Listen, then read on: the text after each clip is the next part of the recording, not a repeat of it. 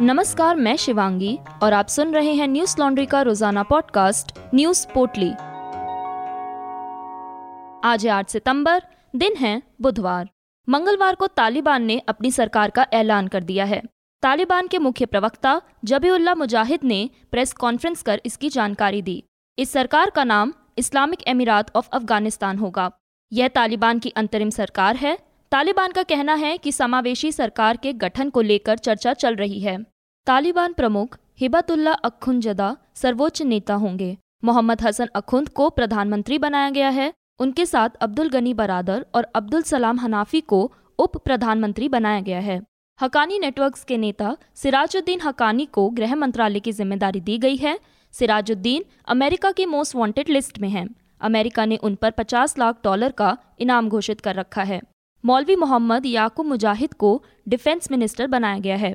कारी फसीउद्दीन को chief of army staff बनाया गया है। उनके नेतृत्व में तालिबान ने पंशीर की लड़ाई लड़ी और जीती है। तैतीस सदस्यों वाली कैबिनेट में तालिबान कमांडर्स या मजहबी नेताओं के सिवा कोई दूसरा चेहरा नज़र नहीं आता। किसी भी महिला को मंत्रिमंडल में शामिल नहीं किया गया है। सरकार के गठन की बातचीत करने वाले पूर्व राष्ट्रपति हामिद करजई को भी नजरअंदाज कर दिया गया है। तालिबान ने कुल 33 मंत्रियों की घोषणा की है। इनमें से 30 पश्तून समुदाय से हैं, दो ताजिक से हैं और एक उज्बेक समुदाय से और हकानी नेटवर्क से चार मंत्री बनाए गए हैं। अफ़गानिस्तान के युवा, महिलाएँ और राजनेता इस सरकार में शामिल नहीं हैं। देश के सबसे बड़े अल्पसंख्यक, हजारा समुदाय से भी किसी को नहीं लिया गया है। करनाल अनाज मंडी में महापंचायत के बाद मिनी सचिवालय का घेराव करके बैठे किसानों ने रात 10 बजे सचिवालय के गेट के बाहर सड़क पर ही सोने का इंतज़ाम कर लिया। संयुक्त किसान मोर्चे की ओर से राकेश टिकैत, बलबीर सिंह राजेवाल, योगेंद्र यादव, गुरनाम सिंह चड़ूनी समेत तमाम नेता धरने पर जम गए। रात 11 बजे करनाल रेंज की आईजी ममता सिंह खुद मिनी सचिवालय के बाहर पहुँची और सुरक्षा प्रबंधों का जायजा लिया। उधर सरकार ने करनाल ज़िले में इंटरनेट सेवाओं पर लगाई रोक 24 घंटे के लिए बढ़ा दी। अब करनाल ज़िले में बुधवार रात ग्यारह बजकर उनसठ बजे तक सभी मोबाइल कंपनियों की इंटरनेट सेवाएँ बंद रहेंगी। हालाँकि करनाल की सीमा से लगे पानीपत, कुरुक्षेत्र, जिंद और कैथल जिलों में इंटरनेट मंगलवार रात 12 बजे से बहाल कर दी गई। मंगलवार को मिनी सचिवालय के मुख्य गेट पर पहुँचे किसानों को तितर बितर करने के लिए पुलिस ने एक बार फिर वाटर कैनन का इस्तेमाल किया, मगर थोड़ी देर बाद ही उसे बंद कर दिया। प्रदर्शनकारियों के गुस्से को देखते हुए पुलिस ने हिरासत में लिए सभी नेताओं व किसानों को छोड़ दिया। किसान नेता योगेंद्र यादव ने कहा कि उनकी पहली प्राथमिकता घेराव को सफल बनाना था। मिनी सचिवालय को घेरने के बाद अब सभी लोग यहीं शांति से बैठकर आगे की रणनीति तय करेंगे। किसानों के करनाल मिनी सचिवालय के बाहर पहुँचते ही किसान नेता राकेश टिकैत ने ट्वीट किया है कि किसान साथियों के साथ मिनी सचिवालय पहुँच चुके हैं। पुलिस ने हिरासत में ज़रूर लिया था, लेकिन युवाओं के जोश के आगे पुलिस को छोड़ना पड़ा। किसान साथियों के साथ सचिवालय पर ही उपस्थित हूँ। लड़ाई जारी रहेगी। इसके बाद मिनी सचिवालय में किसान नेताओं और प्रशासनिक अधिकारियों के बीच तीन दौर की वार्ता हुई, जो बेनतीजा रही। वार्ता विफल होने के बाद बाहर निकले किसान नेताओं के अनुसार उनकी सिर्फ़ एक मांग थी कि 28 अगस्त को किसानों के सिर फोड़ने का आदेश देने वाले करनाल के तत्कालीन एसडीएम आईएएस आयुष सिन्हा को सस्पेंड किया जाए, मगर प्रशासन इसके लिए तैयार नहीं हुआ। योगेंद्र यादव ने एनडीटीवी से बातचीत में कहा कि मैं उम्मीद करता हूँ कि ये धरना सिंघू, टीकरी और गाजीपुर बॉर्डर की तरह नहीं होगा। हमारी बहुत छोटी सी मांग है, जिस अफसर ने किसान का सिर फोड़ने की बात की, उस पर कार्रवाई करो, और जिन किसानों को चोट लगी, उनको मुआवजा दो। एसडीएम आयुष सिन्हा की जाँच हो और निलंबन हो उससे पहले धरना खत्म नहीं होगा। आयुष सिन्हा पर कार्रवाई नहीं हुई, बल्कि प्रमोशन मिला है। बता दें कि मिनी सचिवालय का घेराव करनाल के बस्ताला टोल पर हुए लाठीचार्ज के विरोध में किया जा रहा है, जिसमें एक किसान की जान भी चली गई थी।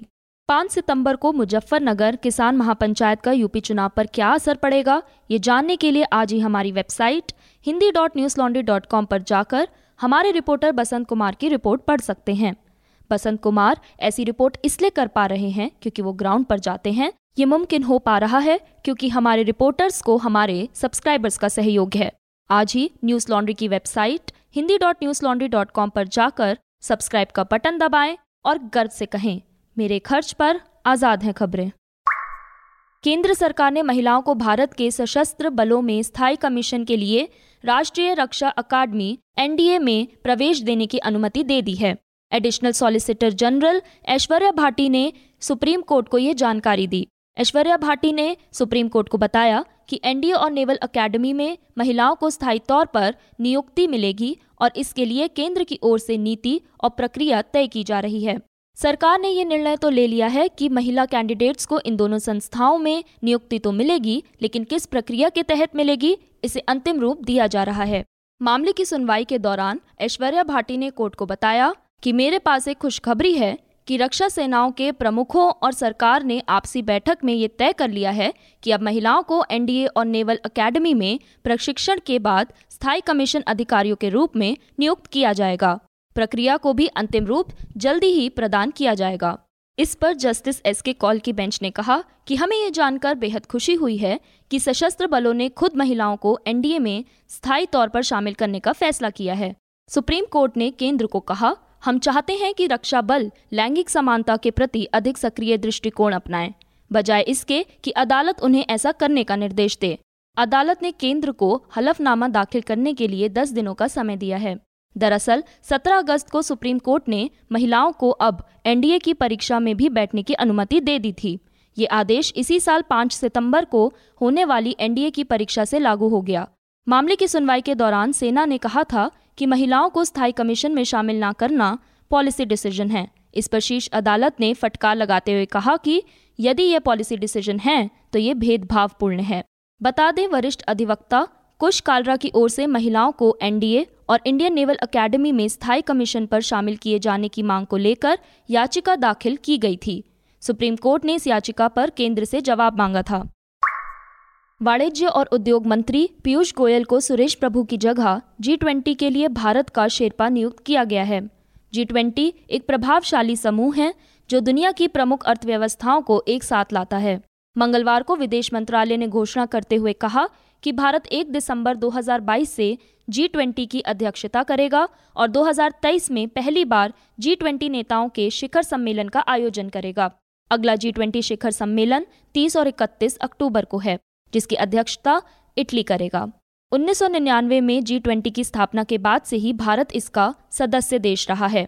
जी ट्वेंटी दुनिया की 19 प्रमुख अर्थव्यवस्थाओं को और यूरोपीय संघ को एक साथ लाता है, जिसके सदस्य विश्व की जीडीपी का 80 फ़ीसदी, विश्व व्यापार का 75 फ़ीसदी और वैश्विक आबादी का 60 फ़ीसदी हिस्सा हैं।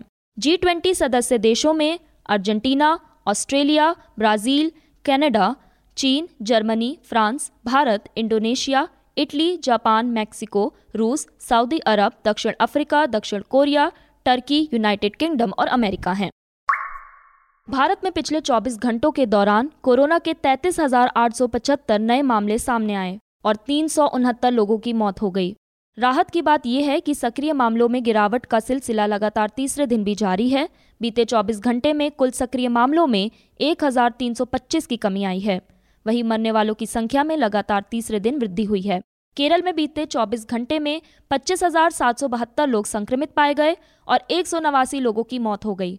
महाराष्ट्र में पिछले 24 घंटों के दौरान तीन हज़ार आठ सौ अट्ठानवे कोरोना के नए मामले सामने आए और छियासी लोगों की मौत हो गई। वहीं दिल्ली में सितंबर महीने की पहली मौत दर्ज की गई और कोरोना के 50 नए मामले सामने आए हैं, जो पिछले कुछ दिनों में शहर में देखी जा रही संख्या से थोड़ा अधिक है। बता दें कि उत्तर प्रदेश में पिछले 24 घंटों के दौरान कोविड वैक्सीन की कुल तैतीस लाख बयालीस हज़ार तीन सौ साठ डोज लोगों को दी गई हैं। एक दिन में किसी राज्य द्वारा लोगों को दी गई वैक्सीन की ये सर्वाधिक खुराक है। आज बस इतना ही। आपका दिन शुभ हो। नमस्कार। न्यूज़ लॉन्ड्री के सभी पॉडकास्ट ट्विटर आई और दूसरे पॉडकास्ट प्लेटफॉर्म पे उपलब्ध हैं। खबरों को विज्ञापन के दबाव से आज़ाद रखें। न्यूज़ लॉन्ड्री को सब्सक्राइब करें।